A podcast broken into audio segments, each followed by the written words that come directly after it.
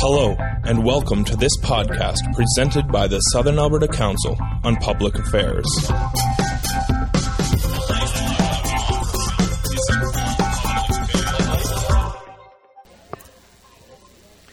Good afternoon, everybody. Good afternoon.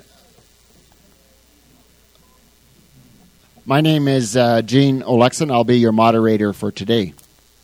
Welcome to SACPA. A few housekeeping rules. Uh, pay for your lunch. It's $11 on the basket at your table. And please turn off any uh, devices that you have, cell phones, beepers, etc. We have two speakers for you today on today's topic. The first speaker is uh, Jacinda Weiss. Uh, she earned her BA in psychology at the U of L in 2007. And uh, since then, she's been the executive director of the Aboriginal Council of Lethbridge, uh, which includes Aboriginal Opportunities Employment Center and the Aboriginal Diversity Support Program and this targets human rights, uh, racism, and discrimination. Our uh, second speaker on the topic, and I'll let them decide how they divide up their time, is Linda Many Guns. Uh, she received her PhD, her uh, and MA and uh, BA, and also her law degree in Ontario. She's been teaching at the University of Lethbridge since 2008 in the Native American Studies Department. Her areas of expertise are Indians and the criminal justice system, Native American women, family and community development, Aboriginal law, and Aboriginal development in Canada. So, without further ado, I'll invite our first speaker up. And, uh, oh, I guess we're doing a switch. It'll be Linda against first. I thought it was Jacinda. So, Linda, please come up and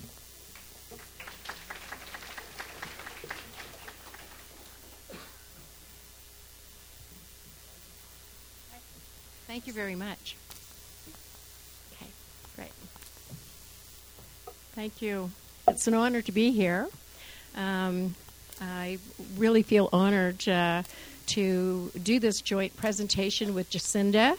Uh, the topic is very important, important to Aboriginal people, not just in, in this location, but the ramifications of some of the changes that we're going to be talking about today are occurring across Canada in 15 different communities. So, what I'm going to do is I'm going to talk about some of the larger picture things, and Jacinda will give you uh, more um, specific uh, uh, information in regards to how some of the changes that the government has been making affect the Lethbridge community and the Aboriginal population specifically. Okay, one of the things that we know is that Canada is considered one of the best places to live in the world. Economically, socially, environmentally, legally, we have one of the best environments to live in. It's it's it's given us as Canadians on an international scale recognition of a quality of life that's that's quite superior. Having said that, that's not the situation for the indigenous people that live here. Indigenous people are experiencing poverty at extreme levels. And whether you live in the north, whether you live in the south, east, or west, those experiences are synonymous uh, for all peoples. And what's really remarkable is that those experiences are similar in every single country in which colonialism has uh, has uh, embarked its project. Um, one of the things that we know is that resource development has taken place um, on our lands, but very little has benefited the Aboriginal people.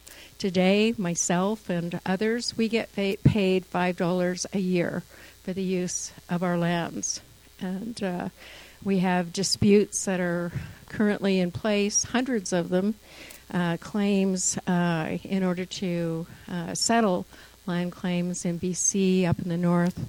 Ontario has finally opened up land claims, and uh, the eastern coast has recently uh, moved from its position of, of uh, being superseded by law. Uh, all of these scenarios have made it very difficult for Aboriginal peoples. And uh, regardless of that, we have a phenomena that's developing that has been emerging here in, in Canada and in Lethbridge that's, that's really important. The census today is showing that the Aboriginal population is really growing um, in leaps and bounds. I would I would easily say, as compared to the rest of uh, the population, the majority population is actually not replacing itself in the next generation. And the increases are totally occurring as a, reg- as a result of immigration uh, coming in. Uh, whereas in the Aboriginal populations, we are experiencing rapid growth and increases in our, our in our numbers. Uh, of the one million four hundred and six hundred and eighty-five thousand Aboriginal people, 60.8% of those are identifying as First Nations. Of those, 32.5% are identifying as Metis, and the smaller number, of course, are identifying as Inuit from the north. Ontario, mainly because of its landmass, has uh, the largest population of Aboriginal peoples. And uh, one of the uh, um, signifiers of this population is its youth. Um, the majority of the population is below 25 years old, uh, whereas for the non Aboriginal population, the median age is at 41. So you have a very young population. And as a result of that, it impacts the type of programs we have to develop, the kinds of services that are needed, job training, employment, etc because you have a, a, gigantic population that's going to be looking for work soon, that's coming into the workforce. I thought I'd just give you some of the numbers of the indigenous populations that are around Lethbridge. Um, as, as you know, the Blackfoot people are the uh, largest body. Um, our territories actually uh, straddled the U.S. border, and south of us we have close to 15,000 uh, Native people that live on the South Piegan area. On the blood reserve beside us, uh, another large population, we've got 11,000 Indigenous people, uh, 11,826 in the last count. Uh, Piikani, those are the closer to the mountain people, and they're at 3,641 and uh, Siksika, which is my nation, is at 6,984 uh, last count. Um, Stoney and Tsuut'ina people are up around the uh, um, Rocky Mountains, and uh, their populations are at 1,780 and 2,144.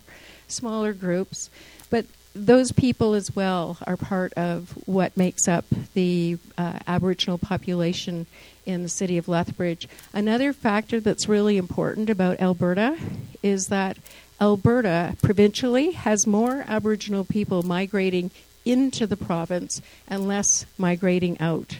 So each one of our cities pools a great uh, uh, mixture of Aboriginal peoples within each of the communities. And so the services that are developed have to reflect those dynamics in order to be successful.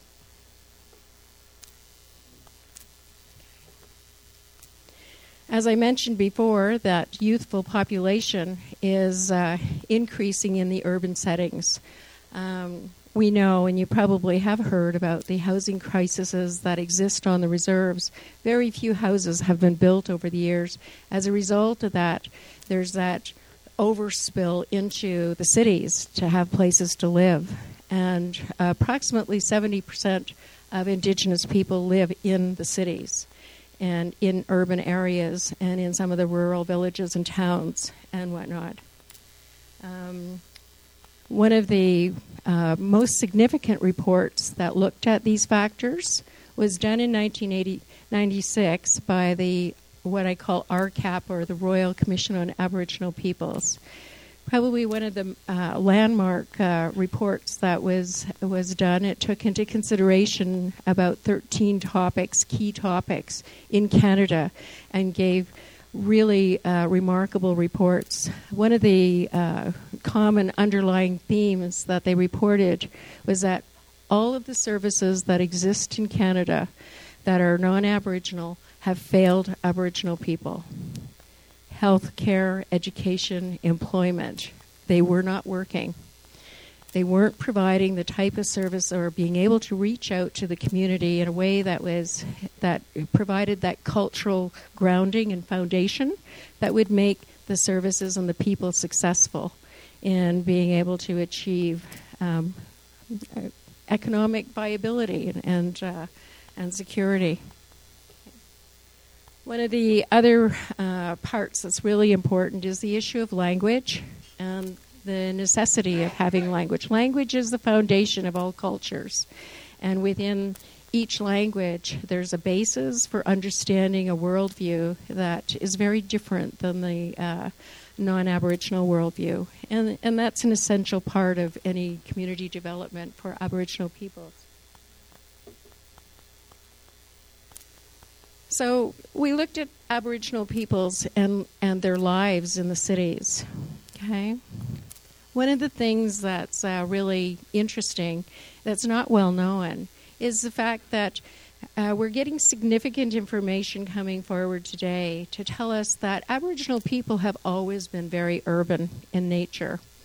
I remember reading about uh, one particular, uh, in one journal, about a Blackfoot camp that was so large it was over a mile across.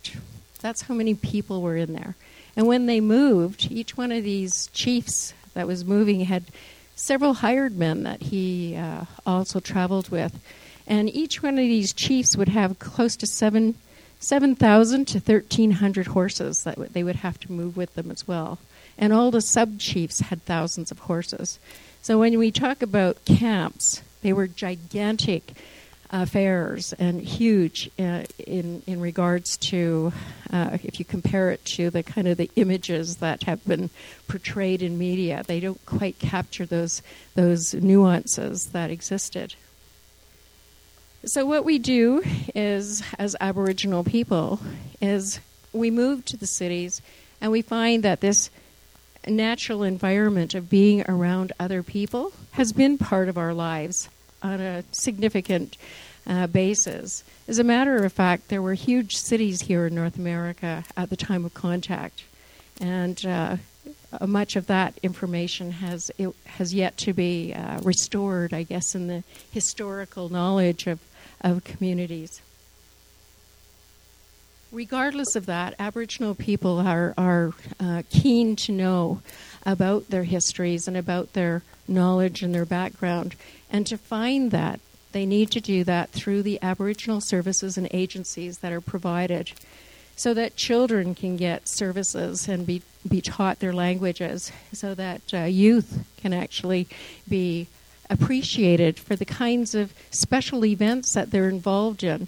So they can put that they're in a drum group or that they go to powwow and know that those things are meaningful uh, rather than unknown. Okay,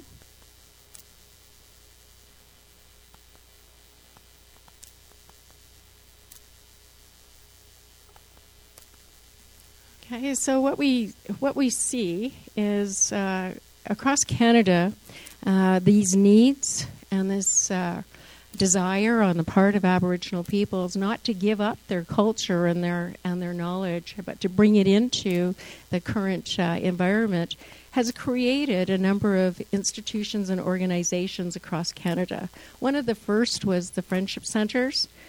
Right on the heels of that, there were uh, housing initiatives that were taking place in Winnipeg. As soon as uh, the funding sources were put together by the federal government through uh, Canada Mortgage and Housing, Kinew was, was up and running in, in Winnipeg.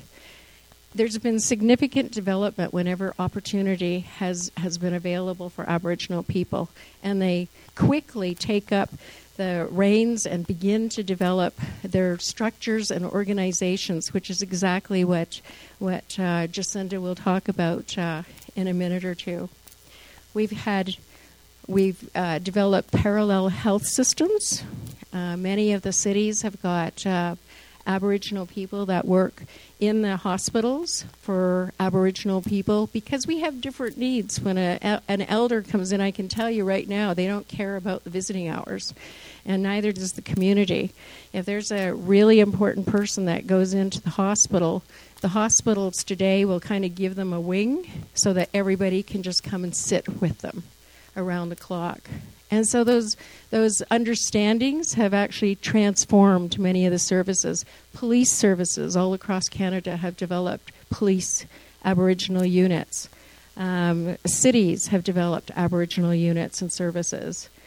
Healthcare, social services, there's Native social services branches. So we've we've been very successful at starting to build these wings and these these uh, these components into standard services. Another really important uh, point that probably doesn't mean much to to a lot of people is the development of powwows. Powwows, you might see some posters for them here and there. The reality is that's developing almost a core of our Aboriginal uh, way of life, and they are gigantic. I think the last count that I heard is that there's close to about three million Aboriginal people that are on the powwow circuit that are not connected to any country or anything. They just move around from powwow to powwow, making, doing their beating and getting enough for gas, and they move on to the next one. So those cycles and those systems are occurring all around us and uh, have been really growing at a, at a gigantic pace. So now we come to the urban Aboriginal strategy. Okay. And I will turn this over to Jacinda because she's the expert. okay? Thank you.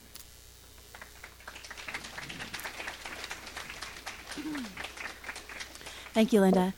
Well, good afternoon, everyone. It's wonderful to be here, and thank you, SACPA, for inviting us. And it's wonderful to see new faces and familiar faces, and um, to be able to share what's going on in our community, but across the nation.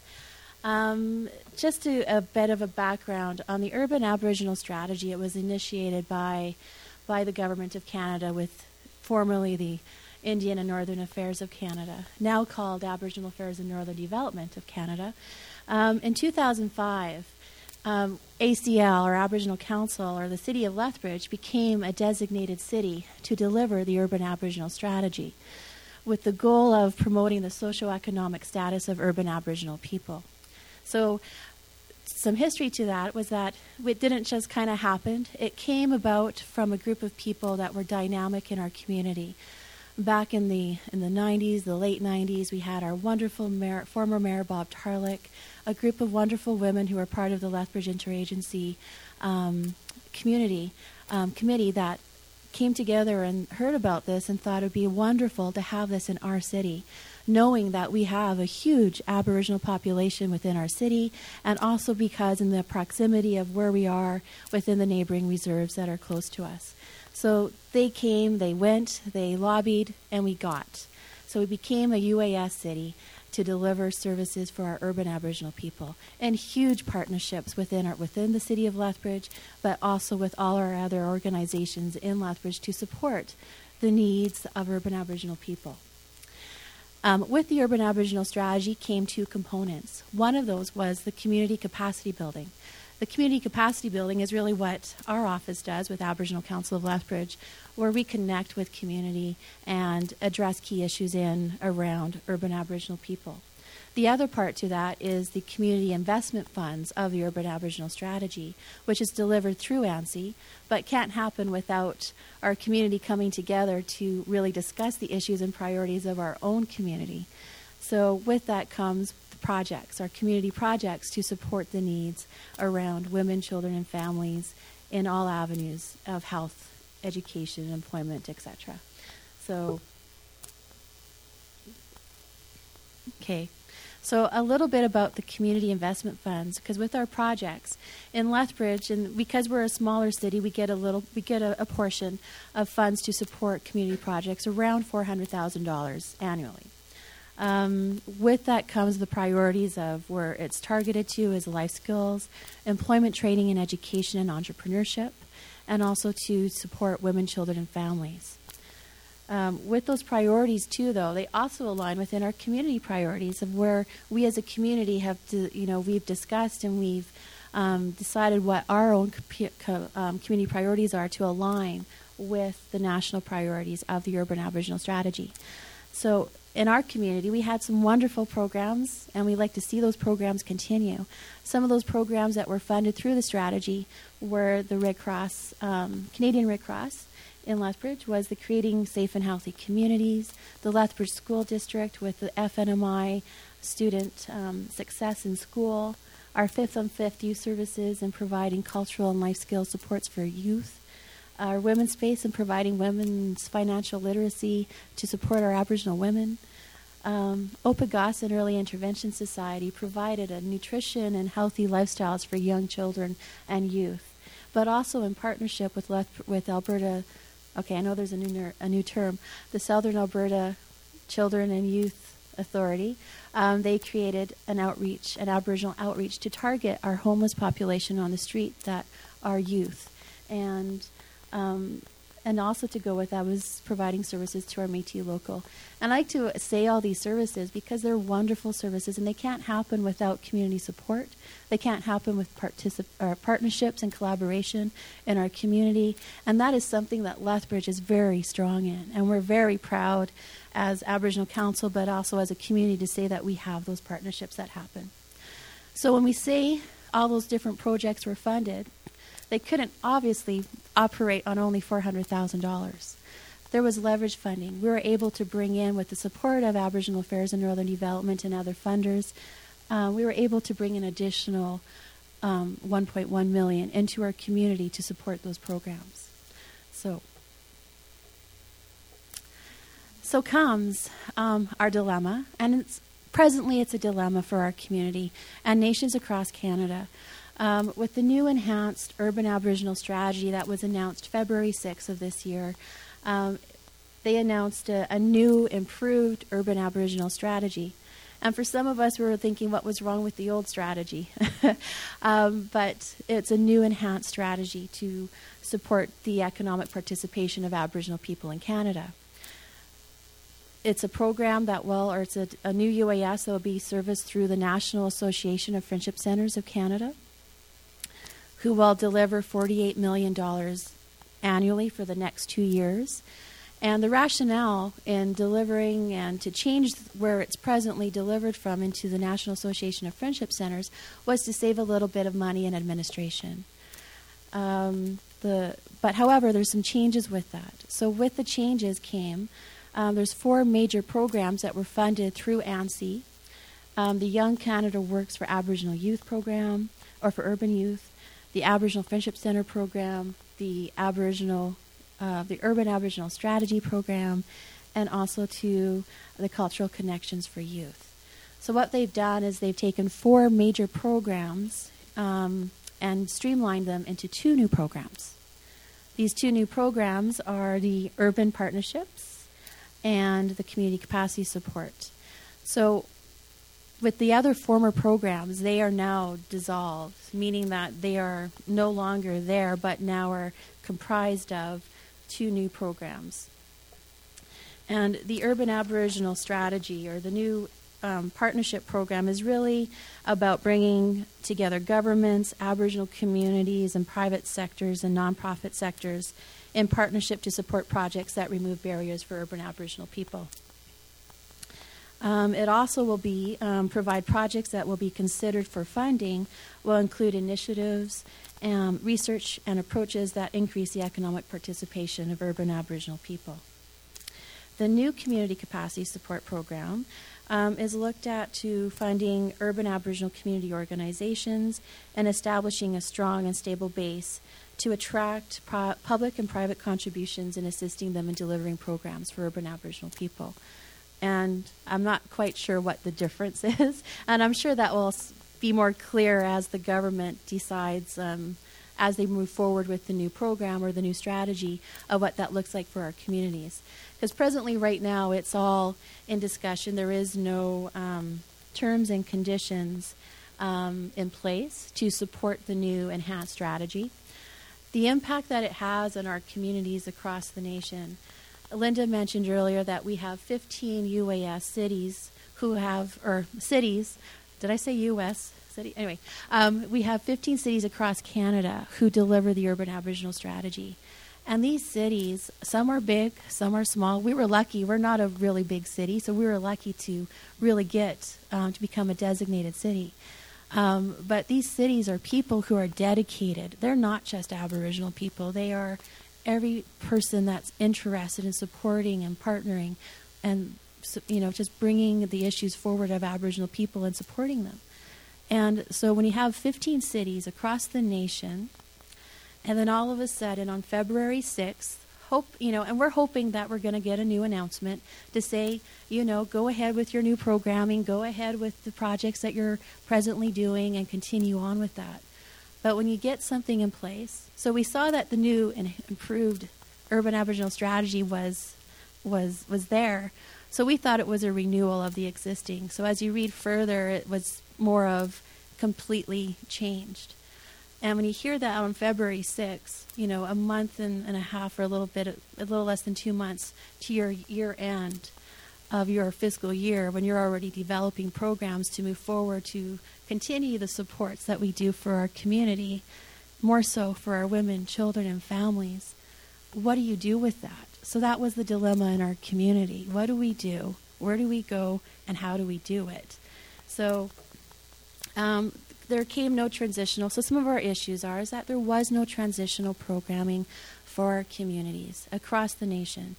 As we sit, there's community there's programs that have ended as a result. They can't continue on because that has been their only source of funding because some of them are smaller, very grassroots oriented programs and communities. Um, some have, you know, children are displaced, families are displaced, our communities are displaced because there is no programs. The and conditions. We don't know. Once they are in place, we talk about participation, participation the. What does that really mean? Is our families going to fit into that? You know, so that hasn't really quite been defined. So I'm very passionate about this whole thing because we've been doing such a wonderful job in our city, you know, and our wonderful supports. And so when the terms and conditions come out, that's what we're relying on because um, it's now almost going into the third month of April and the announcement was made back in February. So we have no real direction of how we're going to be moving forward. ACL is so how it affects our community. Well, I've said already is that our programs are, you know, have been stalled on hold until new funding comes into place to support the urban Aboriginal populations. Um, ACL is the hub of our community, of our urban Aboriginal community. And presently, we're not able to operate the capacity that we have done before in bringing communities together to celebrate our successes, to start new programs, initiatives, to do events like our Lethbridge Aboriginal Awareness Week, like doing our Sisters in Spirit events, you know, doing different things that we love to bring and engage our community. Um, we're not able, we've had to lay off staff. We've also had to um, office space. We have to, you know, relinquish some of our office space and we're just and I guess our saddest point is just not really being able to be part of community and being that conduit between government and our people to support the changes that are happening. So I guess that is probably our biggest frustration. And um, and being able to provide or provide community capacity support to continue to um, support our ongoing needs in our community. The bigger impacts, so, so, just overall, is the program funding. There's decrease or none. Um, decreased partnership and collaboration because with our organization, we play a big role in that in bringing community together. Um, community initiatives and support. Community capacity building and doing what we do as what we know, the only job that we really know how to do as far as ACL goes, because that's what our community created us to be, um, and get engagement and inclusion. So those are some of the negative impacts that are happening right now. However, there is light at the end of the tunnel, and we're hoping once the new improved strategy, once all the terms and conditions are in place, that we're going to see some really good things happen. You know, with change um, comes new things. So presently it's come a bit of a shock, and we're all kind of trying to move forward and do what we can with what we got. But at the same time, we know there's going to be a change. We know we're not the only ones affected. Um, you know, it also means our, our even our local friendship center, it affects them as well because there's no longer a friendship center program. So what does that mean overall? So we're you know, but we do know at the end of the day, or sometime next year, there will be something in place for our Aboriginal people to go to, to have programs to support our women, children, and families. And we look forward to also increasing our urban Aboriginal, our participation in the economy, and finding ways of how we can do that together. Our major role is really about working together, and we hope, and it's our hope, that we can continue to do that with the new improved strategy and with the changes that come with it. We're hoping that there will be better better things for us in the picture. And so with that, um, we thank you today for to listening to some of the changes that are going on within our local city, within affecting our urban Aboriginal people across the nation. And on behalf of all of them and the other communities, I say thank you.